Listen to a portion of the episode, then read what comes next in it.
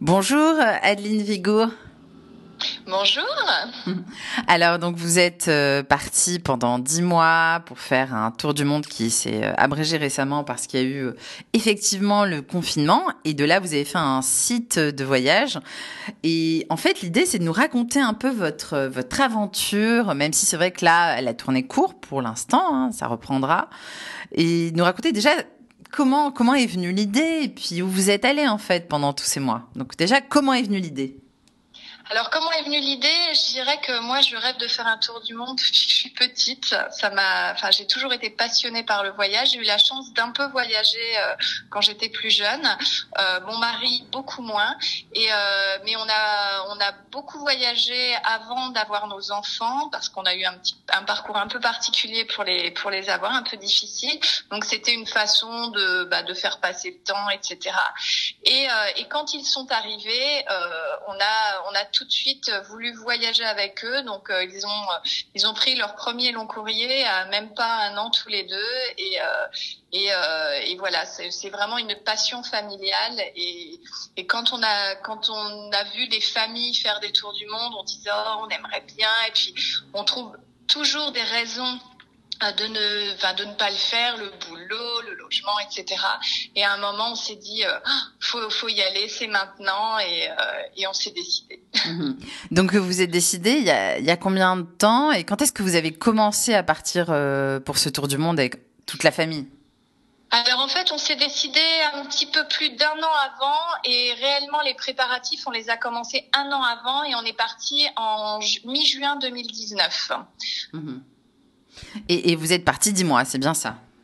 Oui, dix mois, tout à fait. Au lieu de 12, puisque euh, donc on a été rapatrié euh, à cause du Covid. On était en Afrique du Sud et voilà, il y a eu le, le confinement aussi là-bas. Et à un moment, quand on a eu la possibilité d'être rapatrié, même si ce fut une, une décision euh, difficile à prendre, on s'est dit que ça restait malgré tout la meilleure solution. Mmh. Donc vous êtes rentré quand d'Afrique du Sud? Alors on est rentré le 10 avril exactement. Mmh. Et, et, donc tout au long de, ces dix mois, vous aviez euh, bien sûr un site, hein, si j'ai bien compris, où vous relatiez un peu vos aventures. Tout à fait. On a, on a, on a un site euh, euh, sur lequel on parle de, de, nos voyages, déjà un peu de nos voyages avant le tour du monde, même nos escapades euh, en Europe et en France et, euh, et après surtout euh, les, les, voyages que l'on a pu faire pendant ces, ces dix mois, ces dix mois de voyage. Alors, je n'ai pas encore tout écrit, mais euh, tout est, enfin, tout est prévu. Je, je vais, je vais finir le blog là très prochainement, mmh. puisque bah, c'est vrai qu'en voyageant, ce n'est pas toujours facile de d'écrire en même temps. Est-ce que vous pouvez donner le l'adresse du site? Oui, bien sûr. Alors c'est euh, Chaloumar 360, donc euh, C H A L O U M A R 360.com. Mhm. Alors ce nom, il a, il a une histoire, j'ai cru comprendre en tout cas. Tout à fait. Alors ça reprend le début des prénoms de nos, de nos trois enfants, donc Charlotte, Louise et Martin, et euh, 360 parce que ça représentait une année de voyage et aussi le tour de la Terre puisqu'on faisait euh, les, enfin on, était parti pour faire donc les cinq continents et, euh, et voilà. et, donc euh, ils avaient quel âge vos enfants mi-juin 2019 quand vous êtes partis? Alors donc euh, pour pour redire par rapport à ce qu'on enfin pour reprendre ce qu'on avait dit avant euh, ma, ma fille Charlotte euh, est décédée donc mais on a voulu l'intégrer dans le dans le nom de, de notre site mais donc Louise et Martin avaient 9 et 6 ans au moment du départ. Mhm. Et c'était quelque chose qu'ils voulaient vraiment faire, ce tour du monde, parce qu'ils étaient partis très jeunes en voyage, vous avez dit, pour les longs courriers. Oui, alors c'est vrai qu'ils déjà ils ont toujours aimé voyager, bouger, et puis on les a vraiment intégrés au projet.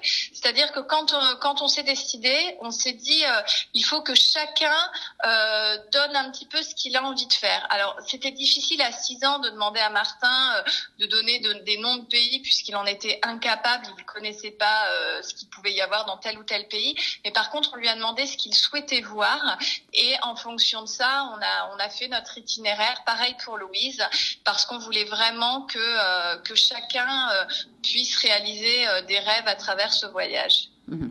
Alors votre itinéraire, même si on sait que ça s'est arrêté en Afrique du Sud en avril, c'était quoi? Alors on est, on a commencé par 10 jours au Galapagos.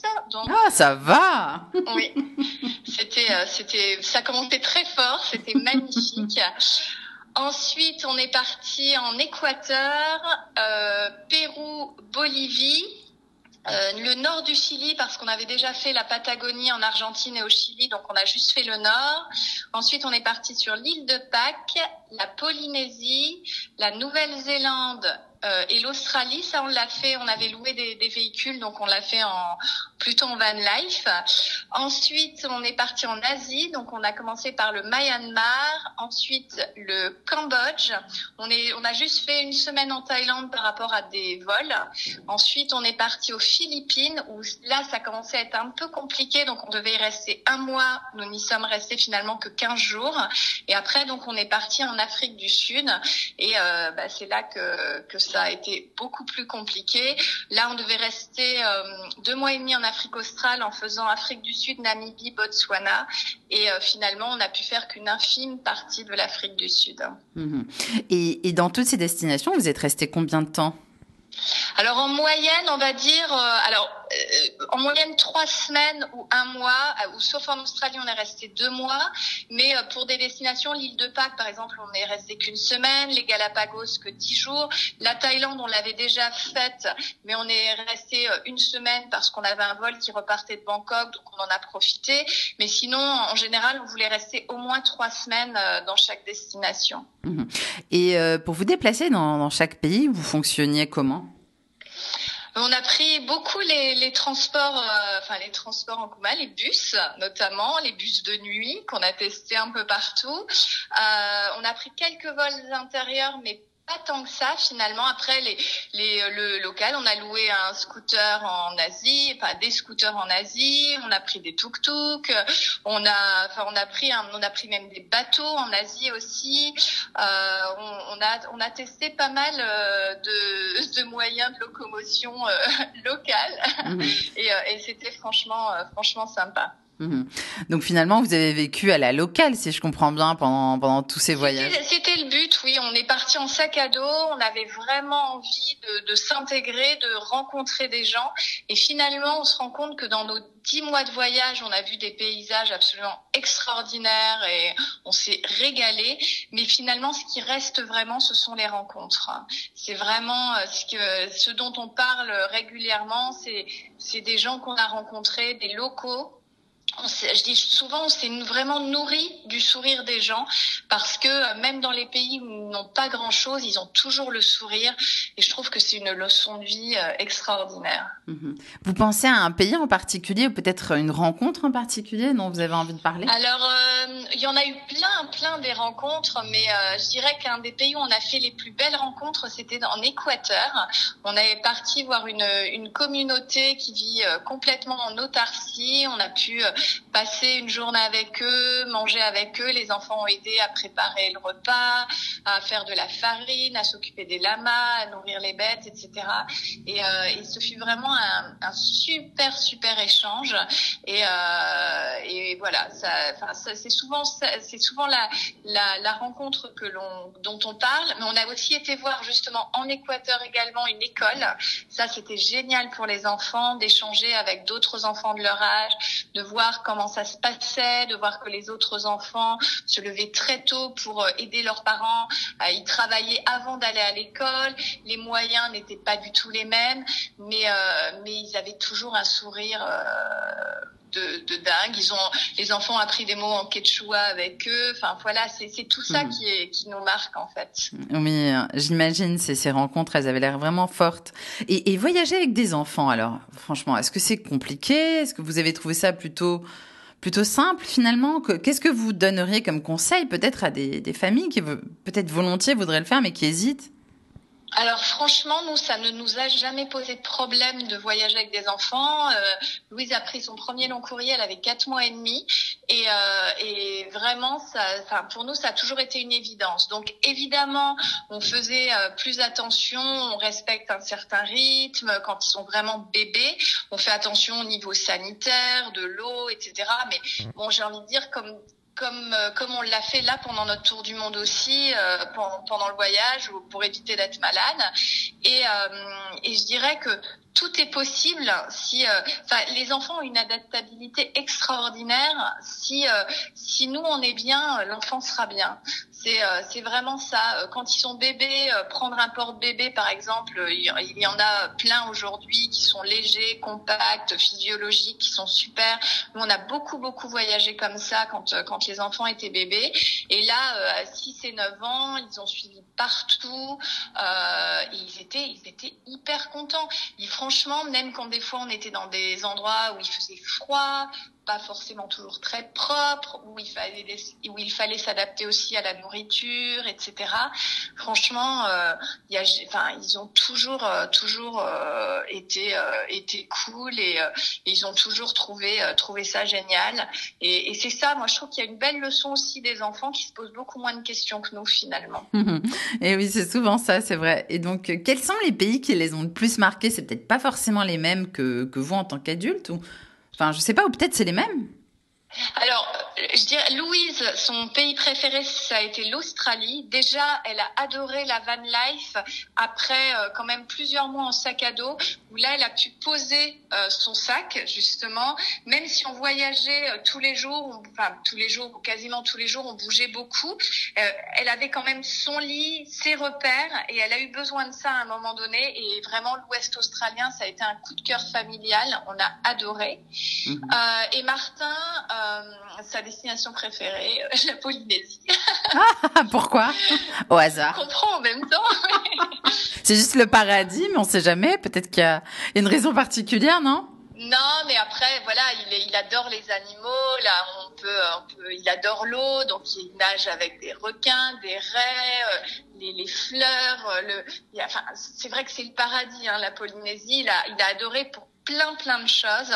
Euh, la gentillesse des gens aussi, euh, la douceur de vivre, et puis mhm. le climat. Enfin, voilà, c'est vraiment, euh, c'est vraiment un endroit qu'il a, euh, qu'il a adoré. Mhm.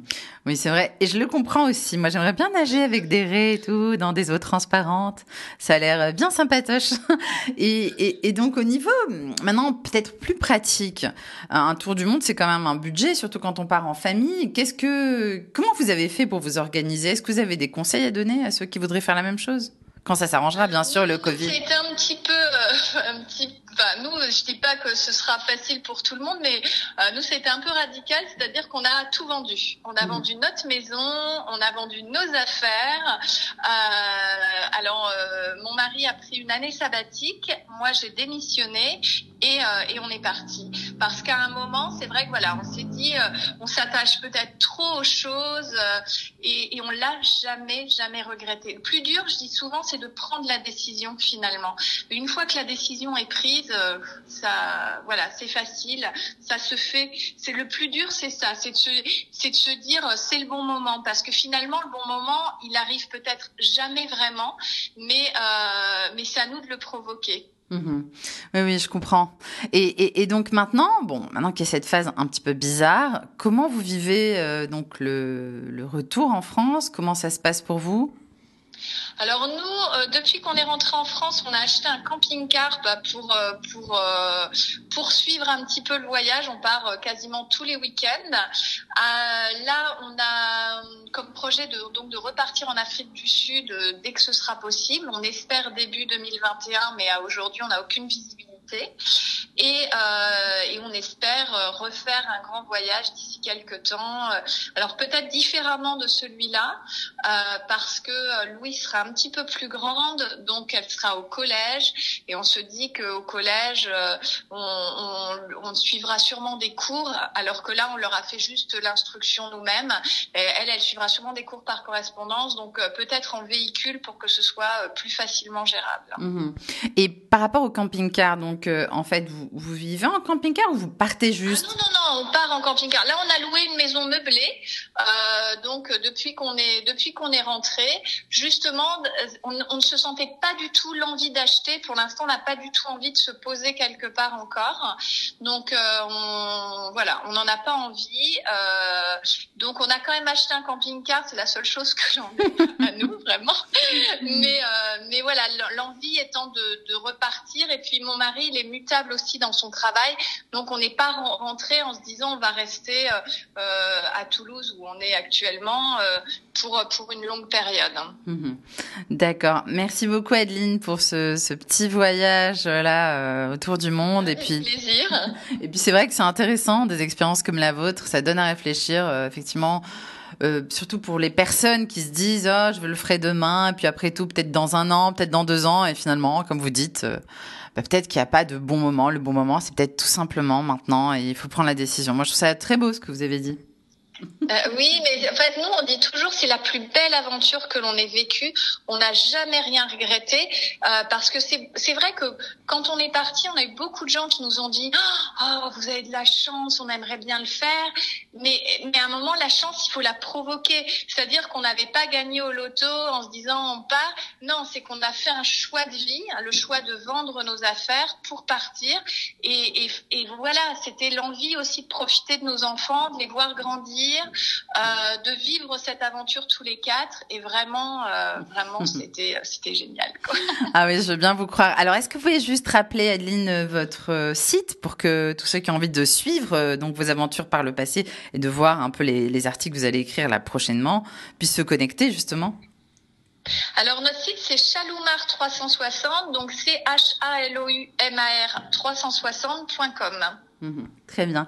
Merci encore. Et puis alors, euh, bah, je vous souhaite euh, une bonne continuation en France avec vos escapades et, dans le camping-car. Et puis j'espère que vous repartirez euh, bientôt. Et puis de toute façon, on reste en contact pour la suite de vos aventures. Très bien, c'est gentil, merci. Au revoir. Au revoir.